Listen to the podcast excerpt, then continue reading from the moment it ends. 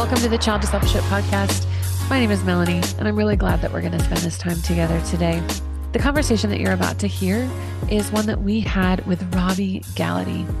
Robby is an author, and he is the senior pastor of Long Hollow Baptist Church in Hendersonville, Tennessee. He has an incredible story of how God removed him from significant bondage to addiction to finding his identity in Christ and choosing to walk as a disciple of Jesus.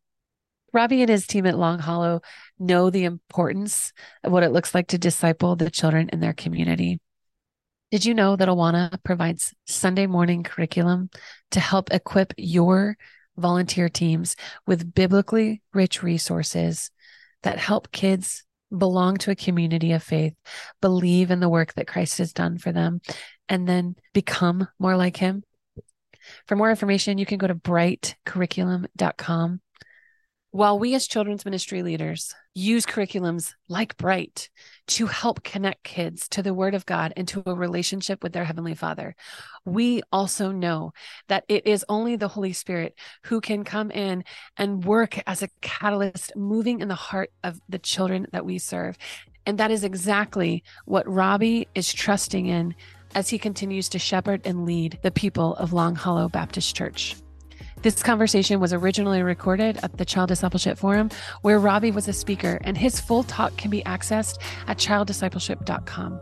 But for now, here's that conversation with Robby. Welcome back. Man, guys, we it has been such an amazing couple of days, and I am thrilled to be joined by Pastor Robby Gallaty. Robby, it is so good to see you. I am regularly ministered to by your ministry. You and I were able to have a conversation on the Child Discipleship podcast recently. It was it was just so affirming on so many of the things that we've talked about over the past two days. Um, and I'm just I'm going to jump right in. So first of all, thank you for being here. Yeah, it's good to be here. Thanks for having me. We had a great time on the We podcast. we really did. And now you are going to be closing us out. So I want to be careful because guys, you have to, you have to, have to, have to hear what Robby's going to share. It is going to I can't wait. I can't wait. I'm going to be out there listening, um, and I I can't wait. So, but I want to jump in because something that we didn't get a chance to talk on a ton last time you and I talked was about this ministry that you founded and you and your wife Kandi um, run reg- um, is uh, Replicate.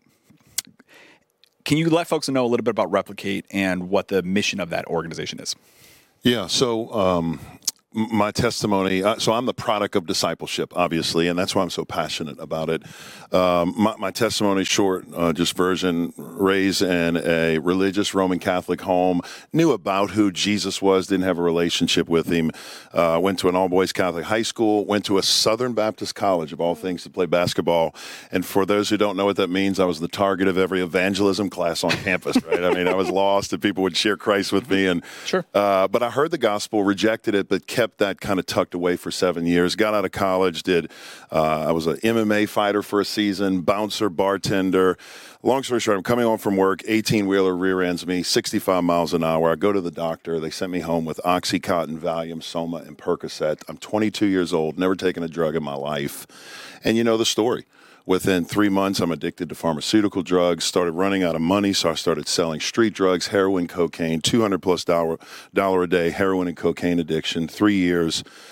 Lived without gas, electricity, and water, stole from my own parents $15,000. And I was at the end of the rope. And literally, I was in my room after my second rehab treatment. And I didn't know much about Jesus, but I knew enough to know that I was a sinner and I could not save myself. And I thought in my mind, I might as well give Jesus a try. I've tried everything else. Yeah. And I took, and that's what I tell people. This is the beautiful thing of the gospel. I took the little bit of Jesus I knew, and I, or I took the little bit of faith I had, and I put it in a little bit of Jesus that I knew, and it was enough to be saved. I had this radical salvation experience. Wandered for nine months until August of ni- of 2003. I'm at Edgewater Baptist Church. This 15 year old looking blonde haired seminary student named David Platt, because he, he, looked really young back then, right? And uh, you know, David is looking up at me, and he comes up to me and he's like, "Hey, would you be interested to meet once a week to study the Bible, memorize Scripture, and pray?" And that started a two-year journey, twice a week. We started at the uh, the pizza place. We went to uh, Mr. Wang's Chinese place, and then eventually he encouraged me to go to seminary. David baptized me, stood in my wedding. I was his assistant. I traveled the country, traveled the world with David, and I tell that to say that I was passionate about discipleship because I was the product of it. Yeah. When I became a, a pastor, I just expected everyone to be making disciples. I expected that was just the normal part and parcel to the Christian life. And I realized people weren't. It was a number of reasons. One, people didn't know what a disciple was. And they also didn't know how to get there. They didn't have a journey, a process, a, a, a kind of a map to get there. And so that was the birth of Replicate. 2008 it's going through highs and lows because uh, back then in 2008 as you guys know with Awanas when I would say discipleship, some people thought I had like a three headed dragon. Mm-hmm. I mean, they like discipleship. What are you, anti evangelism? You don't want to reach lost people? And I was like, no, no, that's how we reach lost people. Yeah. Our evangelistic strategy is disciple making. And yeah. so started there. Replicate now works with churches. And it's really the, the, the motto of Replicate is it is a bunch of ministers and pastors helping other pastors and ministers make disciples. So that's really what we, we do. Well, I love the language of you that you use in the site of help folks get unstuck. I feel like so much of the conversation we're having at the forum, Kellie, is about helping people go from this place of I'm stuck in this position. I'm stuck with these pain points that I feel. I'm stuck with these really complex problems, these things that maybe you feel I don't I'm alone in this and finding ways to get unstuck. And one of the things that I love about Replicate is it's intentionally designed to bring people through community, bring people and connect them to those who have probably gone before them and connect them in a to show them they're they're not alone in whatever is the thing that they're facing. And I would imagine that what you've been able to see is you take people from oh they're not actually making disciples and you're able to actually see some of that fruit of that. Can you talk about how someone maybe from the beginning of those co- cohort experiences, I think the language you use, towards the end, what that sort of journey may be like for some of those folks. Yeah. So I give you two lines that we, we use a lot in Replicate. Number one is you can't address something you don't understand. And so if you don't understand, particularly where you are contextually, so uh, a line I like to lead with it, if I was speaking on discipleship, I normally lead with this line. The greatest problem in your church and ministry, your student ministry, your kids ministry, your discipleship ministry, is that you don't know what your greatest problem is, and that's the greatest problem. Blind spot. Yeah, it's a blind spot. And it's a blind spot in the ministry. And so, what I would say is if you get nothing else from this talk, get with your team, pray, seek the Lord. The Holy Spirit, I'm talking about this today, but the Holy Spirit's role is counselor. Mm. Okay? When was the last time you consulted with him?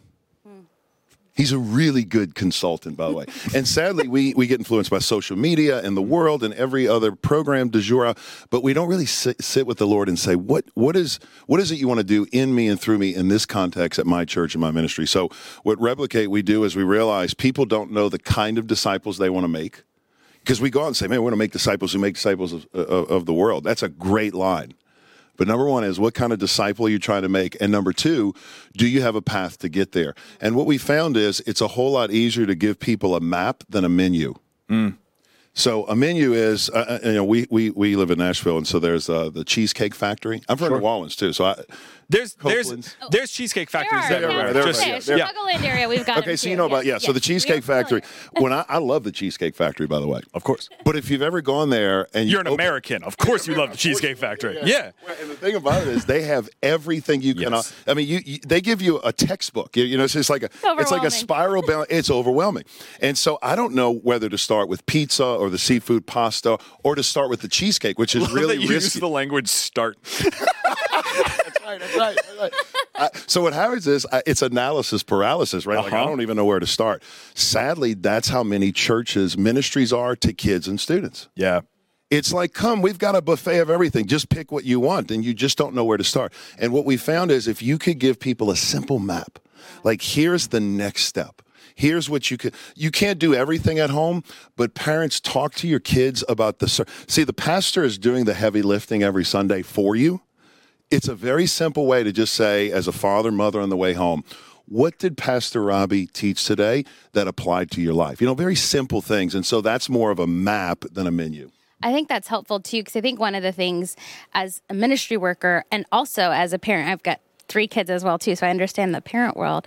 I think it is overwhelming, and it also feels like I can't do all of this. Like, I, there's no way I can succeed. There's no path for success in this because it all does feel overwhelming. But, like you said, giving something small, it's like those little victories that encourage you to keep doing that and sticking with it and having that consistency. You have boys and girls? I have three boys. Wow. so Yeah. Two boys. Okay. Okay, so here's what we What are your ages? Can I ask? Yeah, my my boys they they're all they all have birthdays. All of our birthdays are September. Oh, Mine was uh, Wednesday.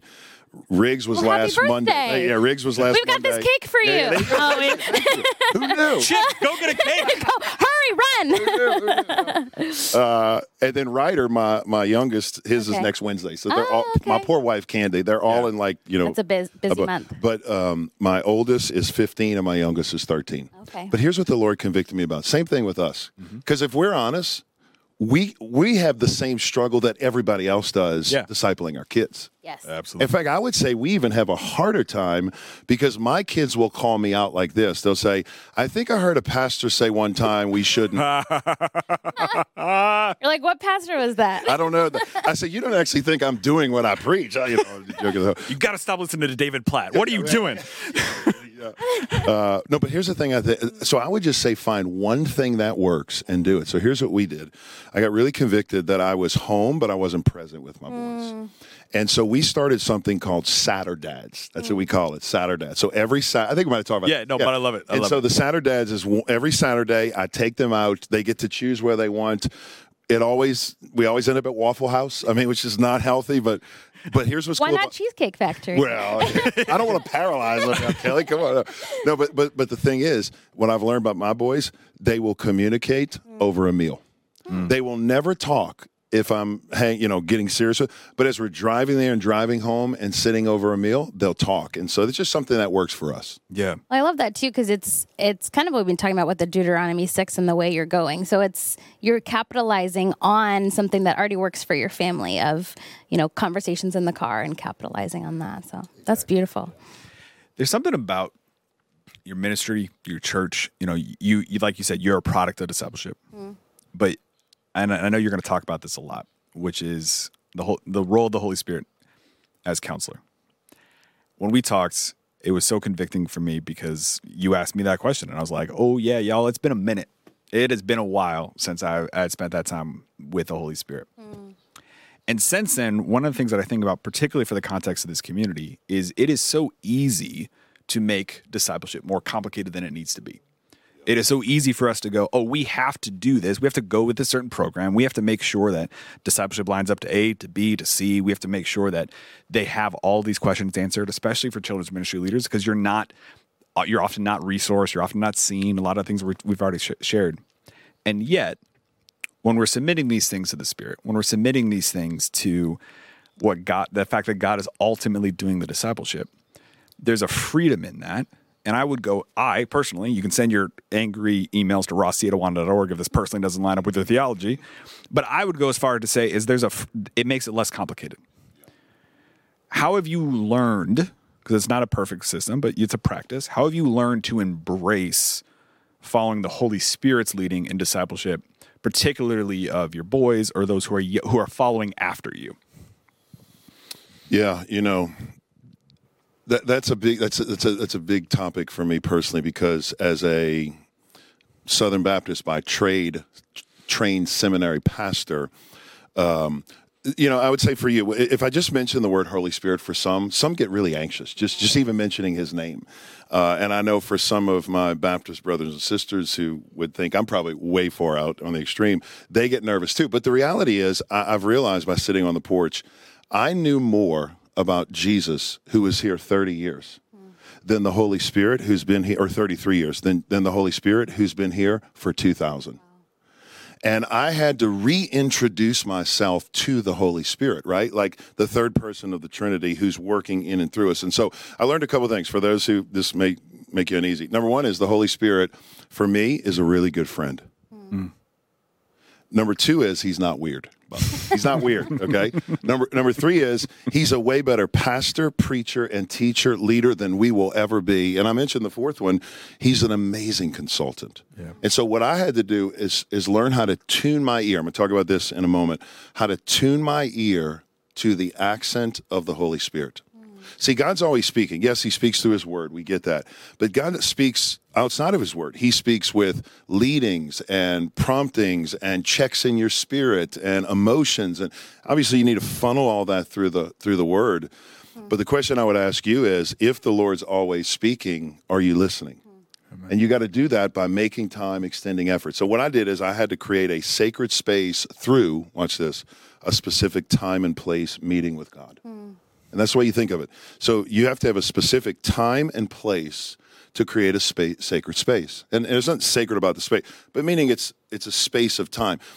Historically, uh, with the Jewish people, remember, the Sabbath wasn't so much a date on the calendar. If you study the Jewish culture, it was a space and time. Mm. And God was speaking to a group of people who just came out of Egypt who were working seven days a week. They never took off. They looked at, at time off as laziness, as being weak. And now God says, No, I'm going to make you not work. Why? Because I want you to be mindful mm. of me. And I think if we just take that one little piece, and you may say, Well, I can't give a whole day to God. Well, start with an hour.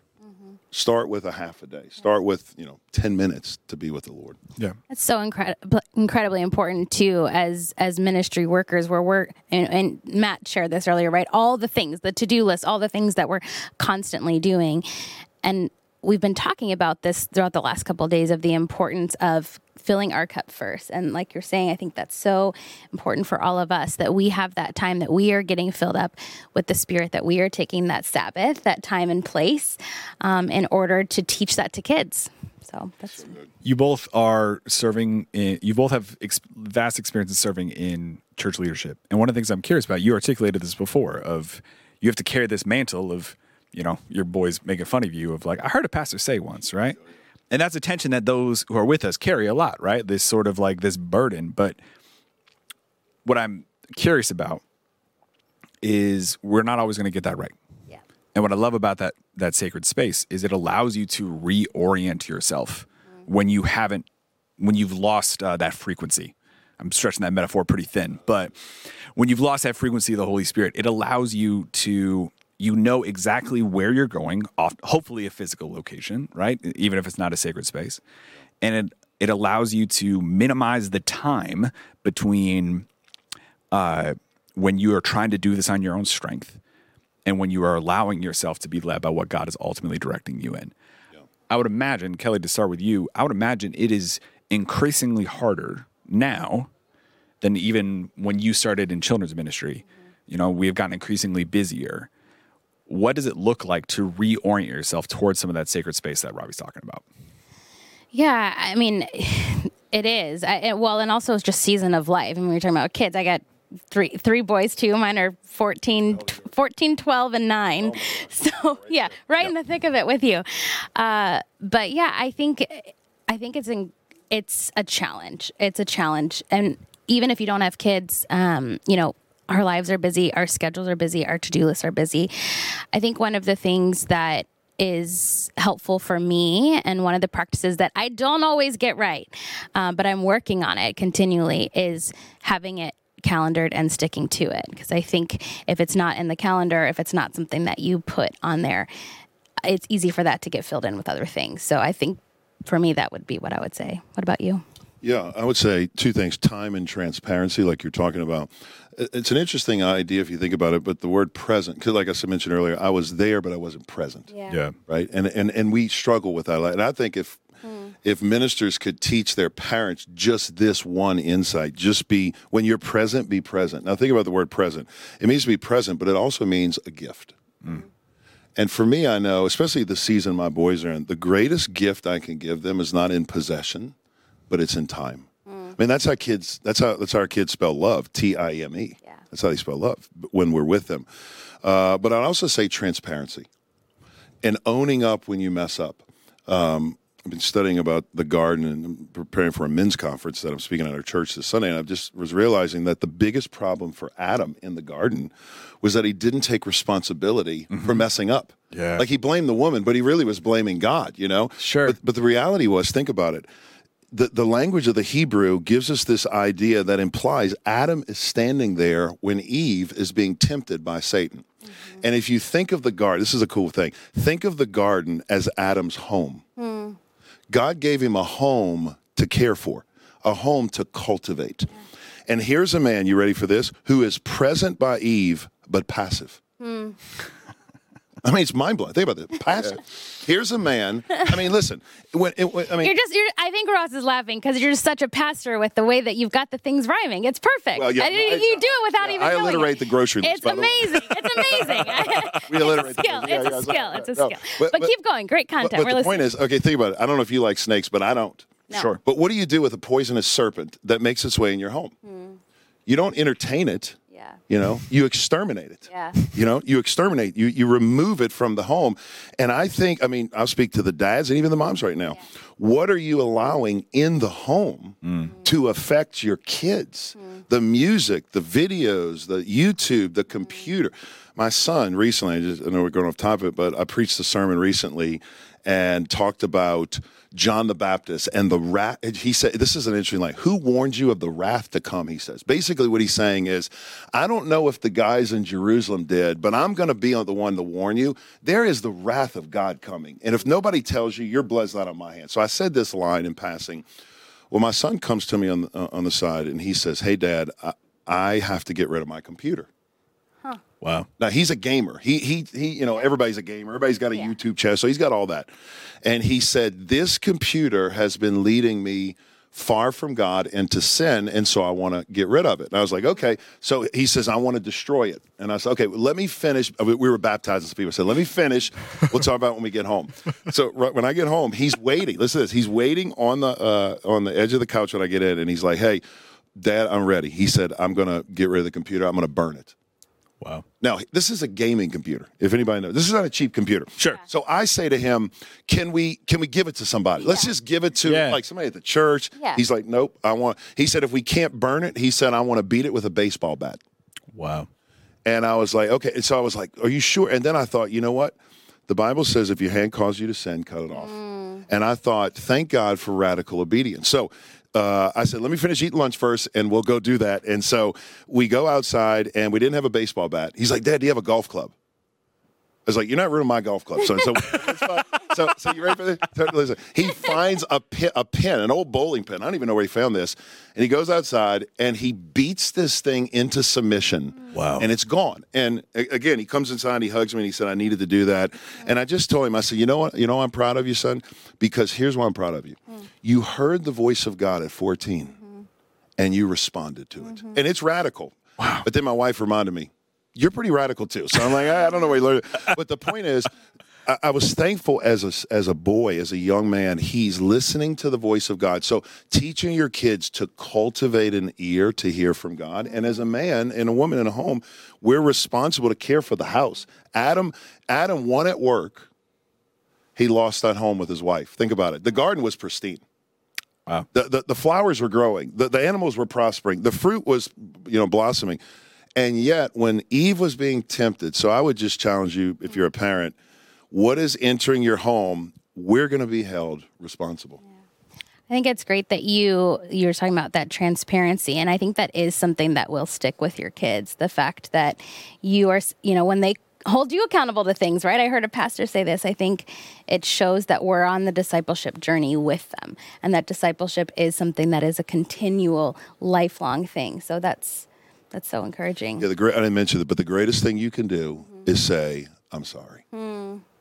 My kids, hey, and they'll and they'll push back because they're okay. No, Dad, it's no big deal. And you need to look them in the eye, and this is what I say: What I said to you hurt you, hmm. and it hurts me. Yeah. I'm sorry. Hmm. And I'm just telling, just just that vulnerability and transparency with our kids. It makes the world a difference because it it allows our kids to know that there's there's a pathway that they can talk to us Yeah. Yeah, that's good. and that they're that they don't have to turn to a video that they don't have to turn to the things that we have let into our homes that they can turn to us instead. You know, when I think about everything that's been shared, everything that Robby and that the rest of the forum is going to bring us today, that there is a higher calling. One of the things that you know, I've young, I have younger kids than both of you, and the thing that's terrifies me, genuinely terrifies me, is how easy it will be for my kids, the generation of my kids, I should say, to believe that they have life to the full. Mm. Yeah. That lie will become increasingly easier. John 10 10 will become increasingly harder to grasp the true meaning of it. Mm-hmm. And yet, everything we've articulated so far, everything that you've heard over the past couple of days, is what John 10 10 is actually about. Mm-hmm. And what I hope you understand, dear, dear, dear person who's with us, is that this hard work is worth it. And that no matter what your current challenge is in front of you, it doesn't mean that pressing forward into it, um, that God's still that God's still going to be with you. Um, I think if I could say one thing too, I what I see in you, Ross, and what I see in you, Pastor, is your your testimonies of those loving caring adults who have invested in you and how important that is and how important our job is as leaders to invest and be those loving caring adults. So and discipleship is the only thing Jesus authorized us to do. Think I love this. this. All yeah. authority, nothing else in the Bible, and it's not discounting anything else. And the cool thing is, it's the one thing He said, "I'll be with you when you do it." Hmm. And if that's not a place to end it, I don't know what it is. Guys, we're going to be back one more time. The Child Discipleship Podcast is powered by Awana. Thanks to the donations of generous folks like you, Awana partners with 62,000 churches in 130 countries to make resilient disciples. When you give to Awana, you are investing in lasting faith. Young people who will engage the culture with the gospel and fearlessly lead the church into the future. To make a donation to this mission, go to awana.org/donate. Subscribe to the podcast today so you never miss an episode, and check out the show notes of today's episode for relevant links from this conversation, as well as information about other podcasts from Awana. Thank you for listening. We'll talk to you next week.